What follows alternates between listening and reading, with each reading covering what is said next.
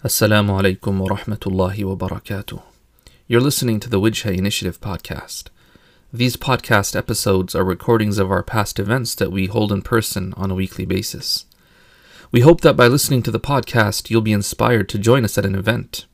To keep up with our work, please follow us on Instagram. الحمد لله رب العالمين والصلاة والسلام على سيدنا محمد وآله وصحبه أجمعين اللهم علمنا ما ينفعنا وانفعنا بما علمتنا وزدنا علما وعملا يا رب العالمين أما بعد So up until now, we've been talking about, or at least for the last few weeks, we've been talking about what are the spiritual tools that can help us get through difficulties in life? That can help us heal from the pain or the loss that we've experienced. This week we want to talk a little bit about two of them. Uh, the first one being what's known in Arabic as husnul dhan billah, to hold a good opinion of Allah subhanahu wa ta'ala. The second is taqwa, which we could translate loosely as to be conscious and aware of Allah Ta'ala. All right, let's start with the first one. Husnul dhan. How many of you have heard that term used? Show of hands. Husnul dhan. Yeah? All right, to try to understand. So, when we think about husnul dhan, a lot of us, for a lot of us, it makes sense, I think, in the context of human beings. Right? To, to, to show husnul dhan, to hold a good opinion of another human being. Now, when you say husnul dhan and to hold a good opinion of God, that's where it becomes a bit confusing for some of us. Like, what does that mean? Hold on. So let's try to first understand the human context. So let me give you a scenario, and uh, you can tell me what, what you think. Let's say one day you see a man, a Muslim, Muslim man, walk out of a bar. Right? You're there in the plaza uh, at a different store. You come out, and then you see a Muslim guy that you know from the community come out of a bar. How many of you can see the need for husnul dhan there, for holding a good opinion there?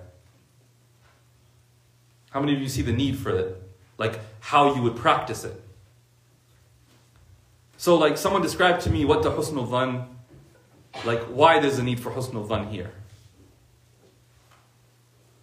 What's the issue here? Yeah.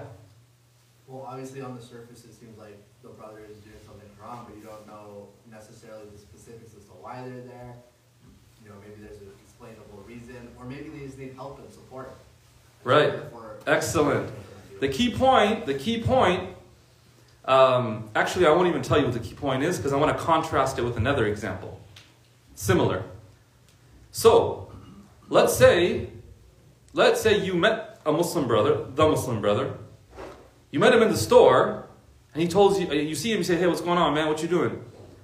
And he goes, I'm just, I'm just doing skip the dishes. He tells you, I'm doing skip the dishes. You're like, okay, cool, whatever, man. So he walks out. You finish up shopping, you come out of the store, and then you see him walk out of the bar. Now tell me what your thought is.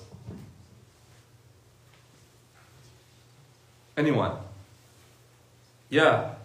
He just picked up a meal from the bar to drop off. Yeah. He just picked up a meal from the bar to drop off. He probably has a big bag with him, and he's carrying it with him. You get what I'm saying? Do you jump to the conclusion that astaghfirullah, what's this dude doing in the bar? La hawla. Is that do you jump to that conclusion? In the second scenario? No, you don't. What's the difference? In both situations, a Muslim man walked out of the bar. Why in the first situation is there such a need for husnul dhan and there's, you know, it makes sense for someone to do husnul dhan. In the second one, you almost don't even need to make husnul dhan. Because you what? Yeah, You have the context.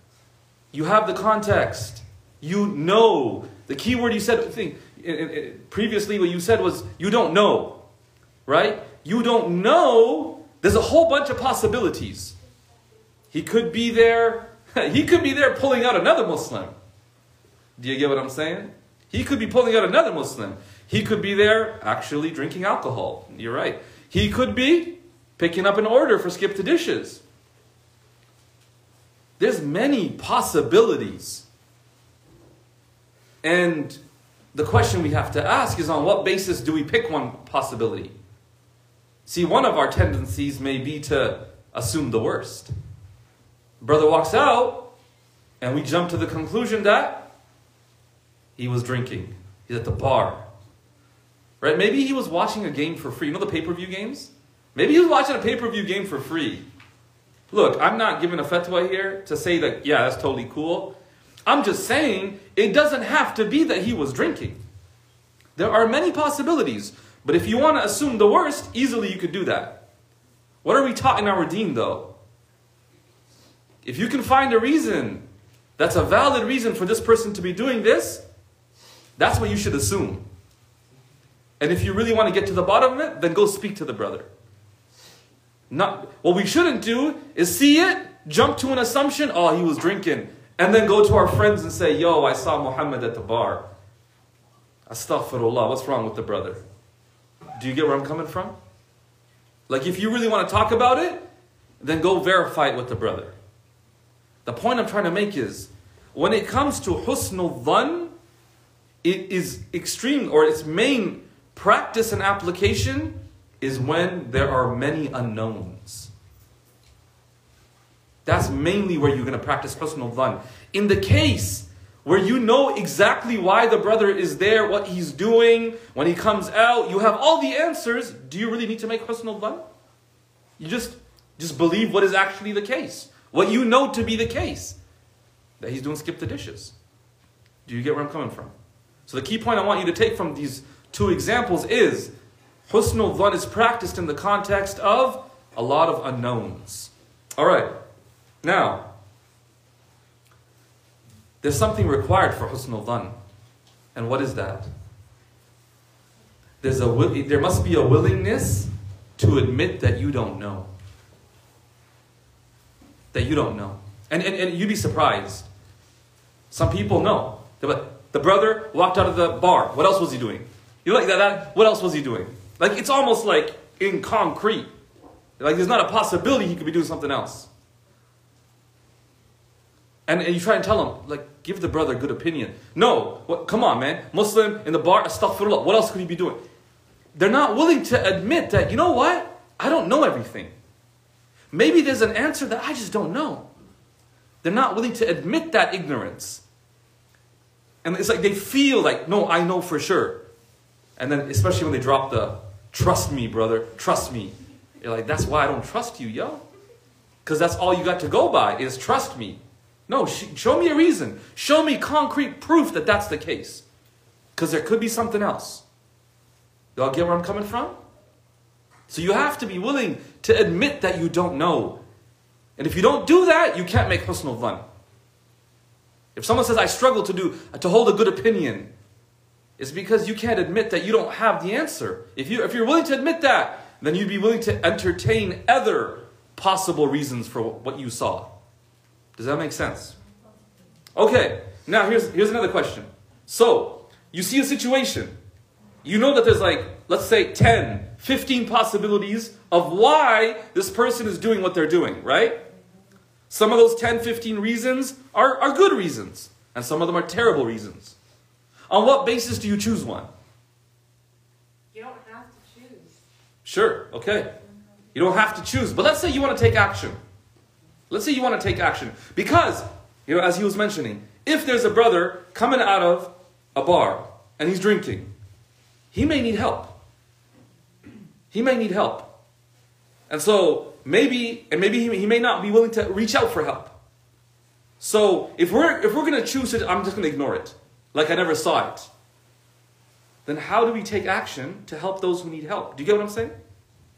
So in the case that someone wants to take action, but what do you need to first do?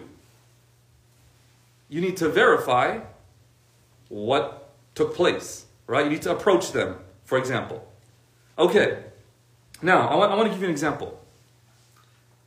When there are unknowns, what might lead you to pick a possible, a possible uh, one of those possibilities? And the other question, I guess, you, I guess another way to look at it would be, when you're dealing with unknowns in general in life, why might you be okay with those unknowns? And I'll give you an example here, right? Let's say a car, you're like you're walking down the street, a random car pulls up, says, Where are you going? And let's say you're naive, so you tell them where you're going. You're like, Yeah, I'm just going to the bank. And they're like, Oh, hop in, I'll take you. Random stranger. How, many of y'all are like uncomfortable with hopping in? Yeah? How many of y'all are like, yo, I am feeling a bit tired, let me just jump in the back? Anybody? We got some wild souls here? Anybody? No? Okay, man. Why not? They told you where they're going to take you. Right? They told you, yeah, I'll take you there. You know exactly what they, what they said, like where they said they will take you. You know that. But you're not you're not comfortable jumping in. There's unknown. Could is it possible that they could genuinely take you there? Is it possible? What's also possible? What's also possible, yo? You get kidnapped. You get kidnapped, yo, they take you and mashallah. Right? That's also possible. Okay, now you have to ask yourself why you lean more towards the heck no, I'm not getting in. Let me give you another scenario. You're walking down the street and your mom pulls up and says, Hey, jump in the car. And you're like, Where are we going? She's like, Don't worry about it, just jump in. Would you get in? He's like, No. This dude's like, No, I'm still not going to get in. You're going to know, boutique something. You're taking it to some boutique or some, some dawat? Some daw- somebody's house? Yeah, is, is that the worry? No. But it's not the same, right? There's, there's much more of a willingness to jump in, isn't there? You know what's really interesting is your mother didn't tell you where you're going, right? She didn't tell you where you're going, so you don't even know where you're going. But you're still willing to get in and sit quietly and not text your friends. Guys, if you don't see me, last I was here. You, you don't do that. Tell me why not. What's the difference? The first person told you where they're going to take you. They literally told you the destination and you said no. The second person didn't even tell you where they're going to take you, and you're like, yep, no problem. You jump in, you feel at peace, your heart rate's low, you're all good. What's the difference? Trust. Trust. Trust what? You trust the person. There's uncertainty. But when you know what? When you know who controls the uncertainty, who dictates the uncertainty, you're more willing to do what? To say, you know, my mother, is it possible that your mother just kidnapped you, yo? It's possible. It's not a completely impossible thing. Right? Like, I don't want to get super crazy about what's possible, but like, it could be. You can't say it's impossible, but it's highly unlikely. To the point that you never consider that, do you? You just get in the car and you sit peacefully. On the other hand, right? That it's not guaranteed that you're going to get kidnapped, but you're still no, I can't take action there. I can't jump in that car. So what do we notice here? We jump to a conclusion and we're willing to take action based on what? Based on how well we know the one who controls the, the uncertainties. Do you get that? The one who controls the uncertainties, if you trust them, you'll be willing to believe they'll take me to a good place. You won't ask questions. You'll be comfortable with not knowing the answer. Not because you know the answer. No, but you know that the one who has the answer and who controls the probabilities and the possibilities, you trust them. And you might have the answer, but you don't trust the person giving you the answer, then what? You won't be willing to take action. They're giving me the answer, but I don't trust them. I can't do it. Because I don't know who they are. When it comes to husnul dhan billah, let's now apply that here. Let's apply that. You find yourself in a really difficult situation in life. Is it terrible? I mean, it's painful, right? It might be painful, but we talked about this before. Painful is not the same as being evil or terrible. It's painful, sure. Is it necessarily a, a, a terrible thing, an evil thing that's happened to you? Is it? There might be a tendency to believe that, no? Because of the pain. But it's also possible that what? Some good comes from it, no? Is it not possible? That you're saved from some calamity? That you learn a lesson that's valuable in life? Is it not possible? That some good comes from that? So there's, there's a bunch of possibilities of what this painful incident in my life can mean. There's possibilities. Which interpretation do you take? What's going to influence how you interpret that situation? Apply what we talked about. Previous experience. Previous experience. That's not what we talked about. Because that's not a guarantee.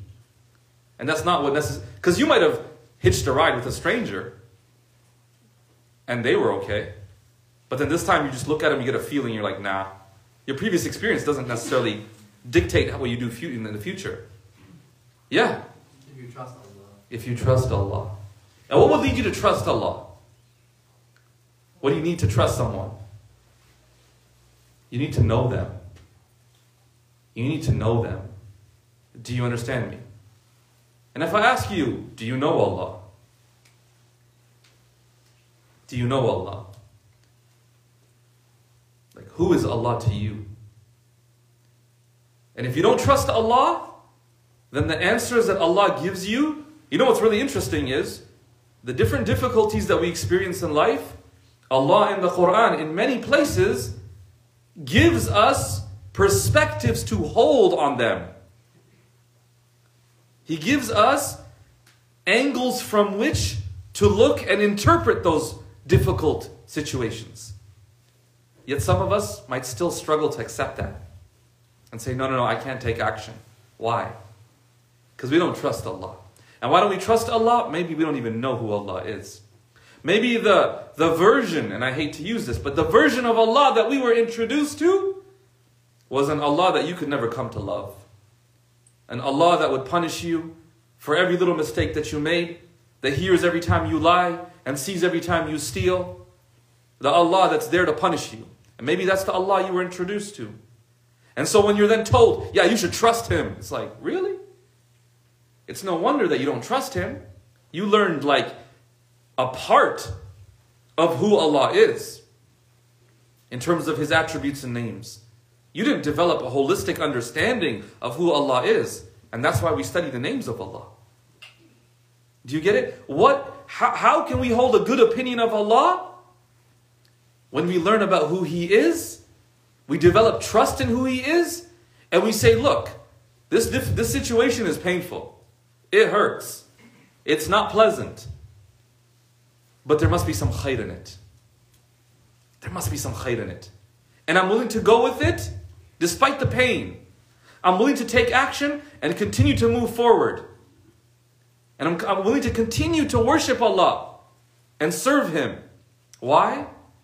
Because there could be goodness in this.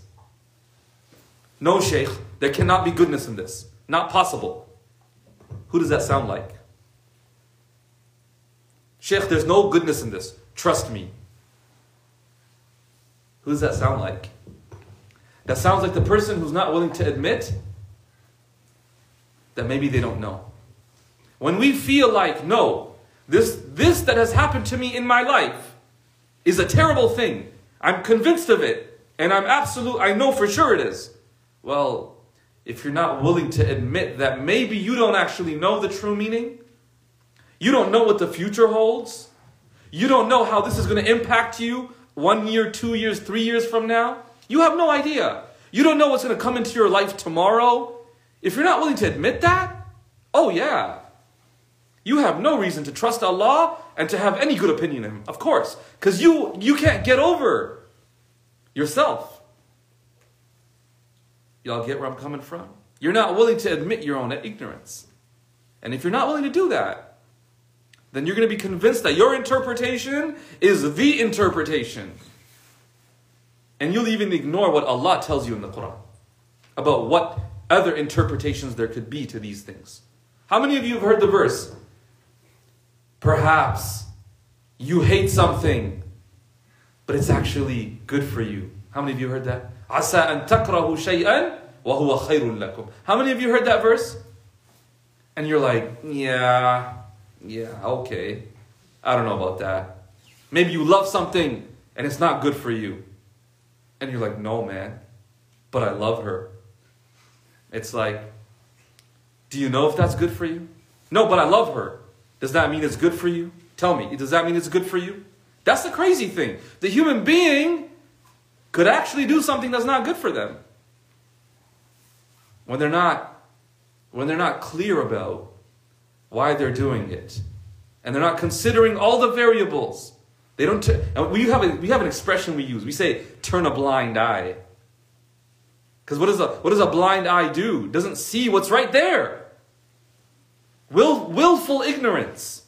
Sometimes that's what we are when we ignore obvious red flags. That's what? Willful ignorance. No, but Sheikh, trust me. He's the one. I'm like, okay, yo. I'll trust you, sure. Because it's your marriage, not mine, yo. But good luck with that. Do you understand? You know, like, there's like some dubious sources always. One dubious source WhatsApp, right? What's another dubious source? Trust me, bro. Right? These are dubious sources. And I get it all the time, by the way. Trust me, Sheikh. I know them. Do you? So, what I'm trying to say is when it comes to having a good opinion of Allah, one of the reasons we struggle to hold a good opinion and interpret painful and seemingly negative events in a positive light, one of the reasons we struggle with that, we don't really know who Allah is. And if we don't know who He is, it's going to be hard to trust Him. And if you don't trust Him, it's going to be hard to take what He says seriously. Does that make sense? But imagine, imagine you learned about Allah.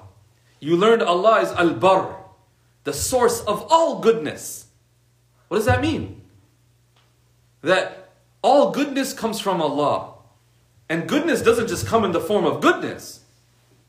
Goodness can come in the form of pain and things that we perceive to be negative.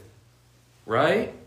We learned that Allah is Al Hakim, the All Wise. وَفِعْلُ الْحَكِيمِ لَا يَخْلُو عَنِ الْحِكْمَةِ He's the All Wise. The one who is wise, no action of theirs is empty and devoid of wisdom.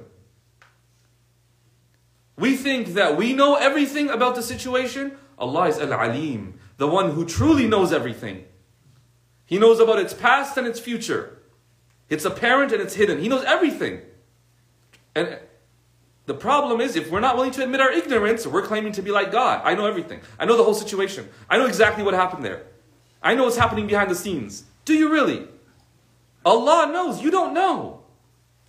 Wallahu ya'lam wa antum la ta'lamun. Allah knows and you don't know.